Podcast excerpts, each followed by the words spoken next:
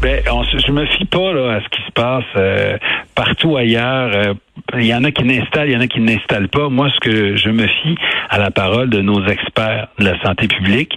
Euh, dès le début, on a vu, de, je pense, dès cet été, que la transmission aérienne, c'était une possibilité. C'est pour ça que l'Institut national de la santé publique... Non, non, non, pas une possibilité, M. Roberge.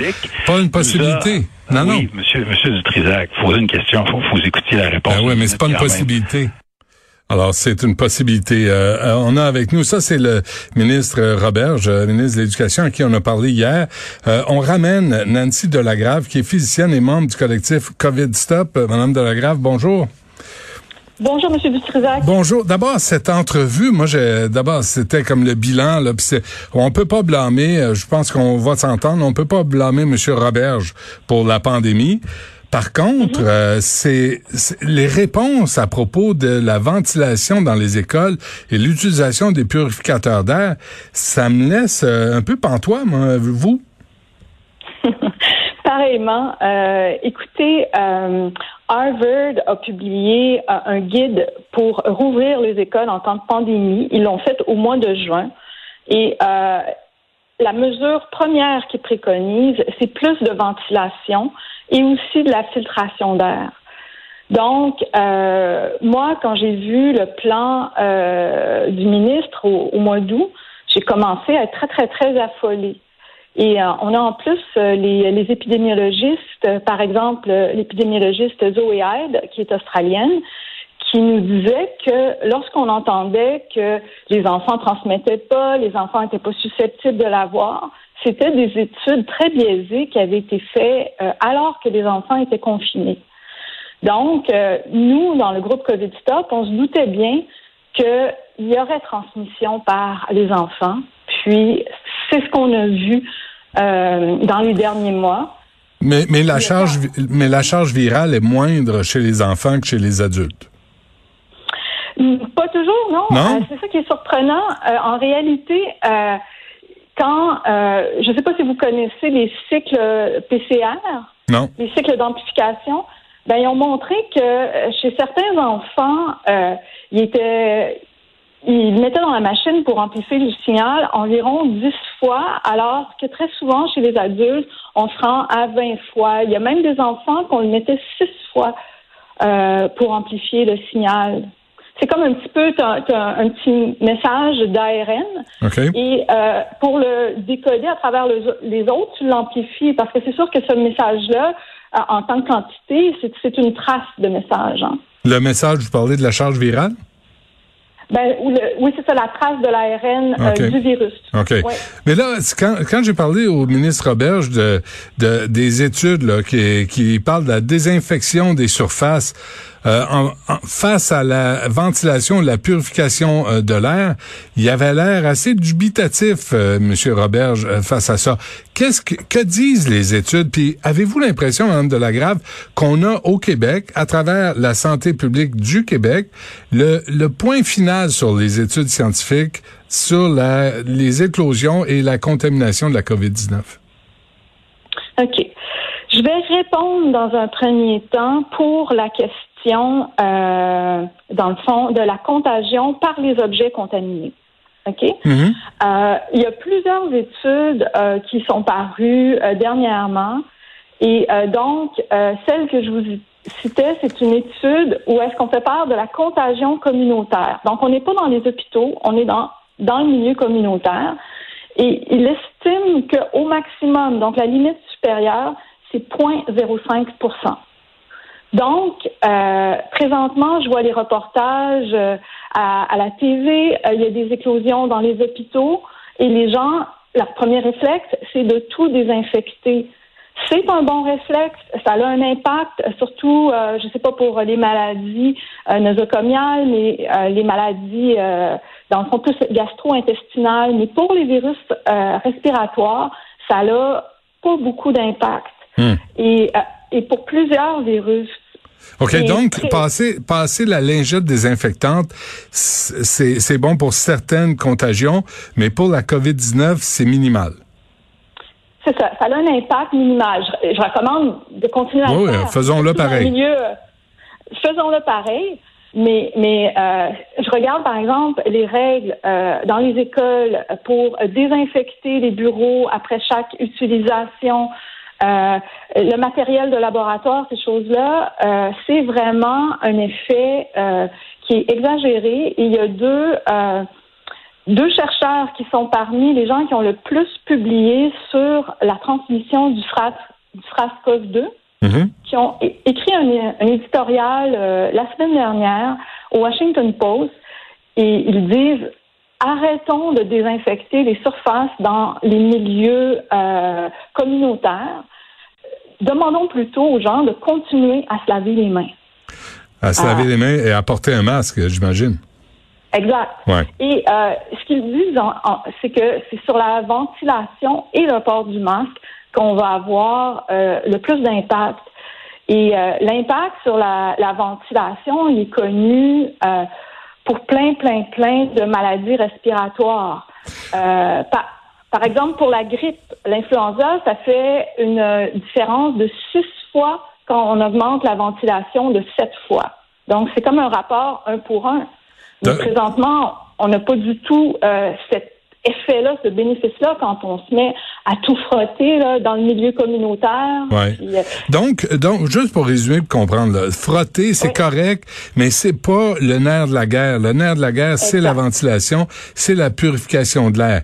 J'ai demandé au ministre Roberge pourquoi les écoles privées, pourquoi les commissions scolaires anglophones euh, décident d'acheter des purificateurs d'air et qu'il n'y a rien pour les écoles publiques francophones?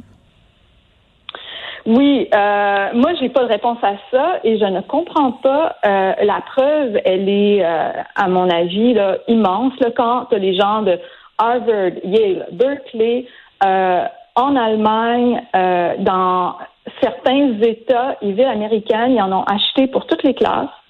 à Toronto, ils vont le faire. Donc la preuve, elle est là et c'est pas une preuve qu'on fait, euh, je sais pas, un test au double aveugle. Les particules, euh, c'est de la physique. On est capable de voir que 99,97% des particules infectieuses euh, relâchées, exhalées par les humains, elles sont captées par ces filtres-là. Donc, et ça, ça a été approuvé par tous les services de santé publique, de toutes les références que vous venez de nous donner. Oui, et le, le, le, CDC le recommande fortement et le, le 99,97 c'est quelque chose que j'ai obtenu sur le site de la CDC. Et le Center for Disease Control aux États-Unis.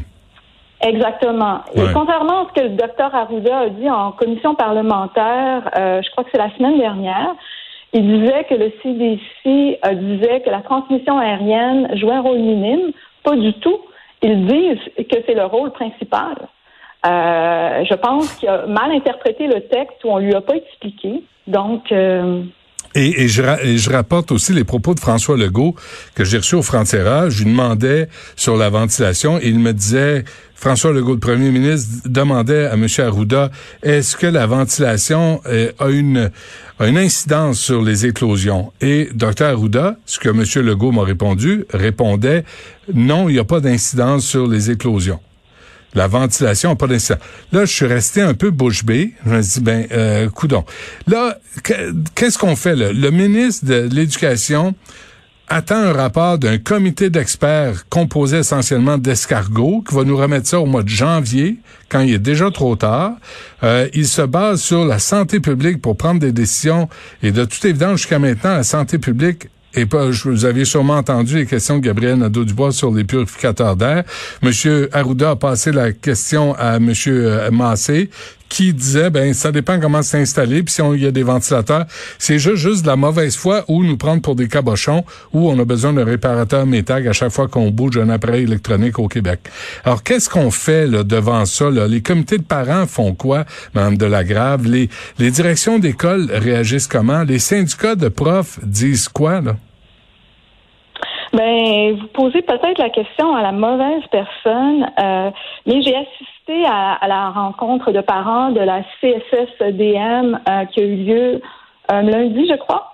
Et en réalité, je voyais qu'il y avait vraiment, vraiment un intérêt des parents pour les purificateurs d'air. Et je sais qu'il y en a plusieurs qui se sont cotisés Présentement, la commission scolaire refuse, plutôt le centre de service scolaire refuse toujours les dons de purificateurs d'air.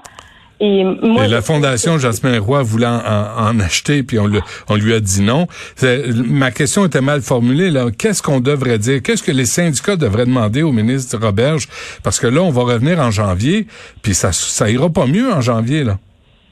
Non, ça ira pas mieux. Et euh, moi, je m'inquiète beaucoup parce que présentement, euh, les mesures sont insuffisantes. Les gens ont le mauvais message. Ils ne comprennent pas que quand ils sont dans un lieu clos, euh, même s'ils portent un masque et qu'ils euh, restent longtemps dans un lieu clos avec des gens à l'extérieur de leur bulle, ils, peuvent être en danger. Donc, euh, j'ai des informations de gens qui sont allés passer des tests parce que leurs enfants étaient dans une bulle d'éclosion. Ça, c'est hier. Et il y a certains qui sont retournés parce qu'on leur demandait de prendre l'ascenseur à plusieurs sans distanciation. Euh, les gens sont entassés. Euh, il n'y a pas de distanciation parce qu'il y a trop de personnes qui veulent essayer de passer le test. Il y a des quartiers à Montréal qui ont 17% de taux positifs. Donc, euh, on, joue avec le feu. Il faut donner la bonne information. Et, à Montréal, aujourd'hui, on apprend, Mme Delagrave, qu'il y a depuis sept jours plus de 4000 nouveaux cas euh, de COVID-19, là, y a, on dirait qu'il n'y a pas d'explication, à, part un relâchement dans la communauté, d'aller acheter son sandwich euh, à la, à la, à la pâtisserie du coin, puis de ressortir, puis tu fais moins attention. Il n'y a pas d'explication épidémiologique à la situation à Montréal, en tout cas. Moi, je pense que c'est dû à, la mauvaise ventilation et entre autres dans les écoles, c'est que quand euh, l'automne est, est, venu, on leur avait quand même dit, il y a beaucoup de professeurs qui faisaient attention à ça, mais de plus en plus, c'est devenu inconfortable dans les écoles. Euh, les parents, euh, les enfants se plaignaient du froid, on leur laisse pas porter leur manteau. À vrai dire, euh, dans certaines écoles, il faut qu'il y ait le kangourou avec le logo de l'école pour qu'ils puissent porter un survêtement. Donc, à cause de, du fait que certains professeurs ne, ne comprennent pas que le dans le fond, le virus est dans l'air et que ça devient inconfortable pour eux. Ils n'ont pas de capteur de CO2 pour savoir si, euh, dans le fond, la ventilation est bonne. Ils n'ont pas de purificateur d'air. Donc, ce que ça fait, c'est que ça fait plusieurs éclosions dans les classes. Euh, dans les gens autour de moi, il y, a, plusieurs éclosions de 10, 9 et 9 cas dans, dans la même classe. Là. et qui euh, rapporte ça à la maison. C'est ça. Bon, euh, en conclusion, Mme Delagrave, d'abord deux choses. Est-ce que vous avez demandé une rencontre avec euh, le ministre Robert, juste pour donner votre, vos arguments là, et les étayer, puis leur dire, voici les références que j'ai en fonction de l'information dont je dispose, et aussi les, les membres de COVID-19, là, vous êtes pas... Euh, vous êtes pas une gang de pingouins, là. Vous êtes, des, des experts.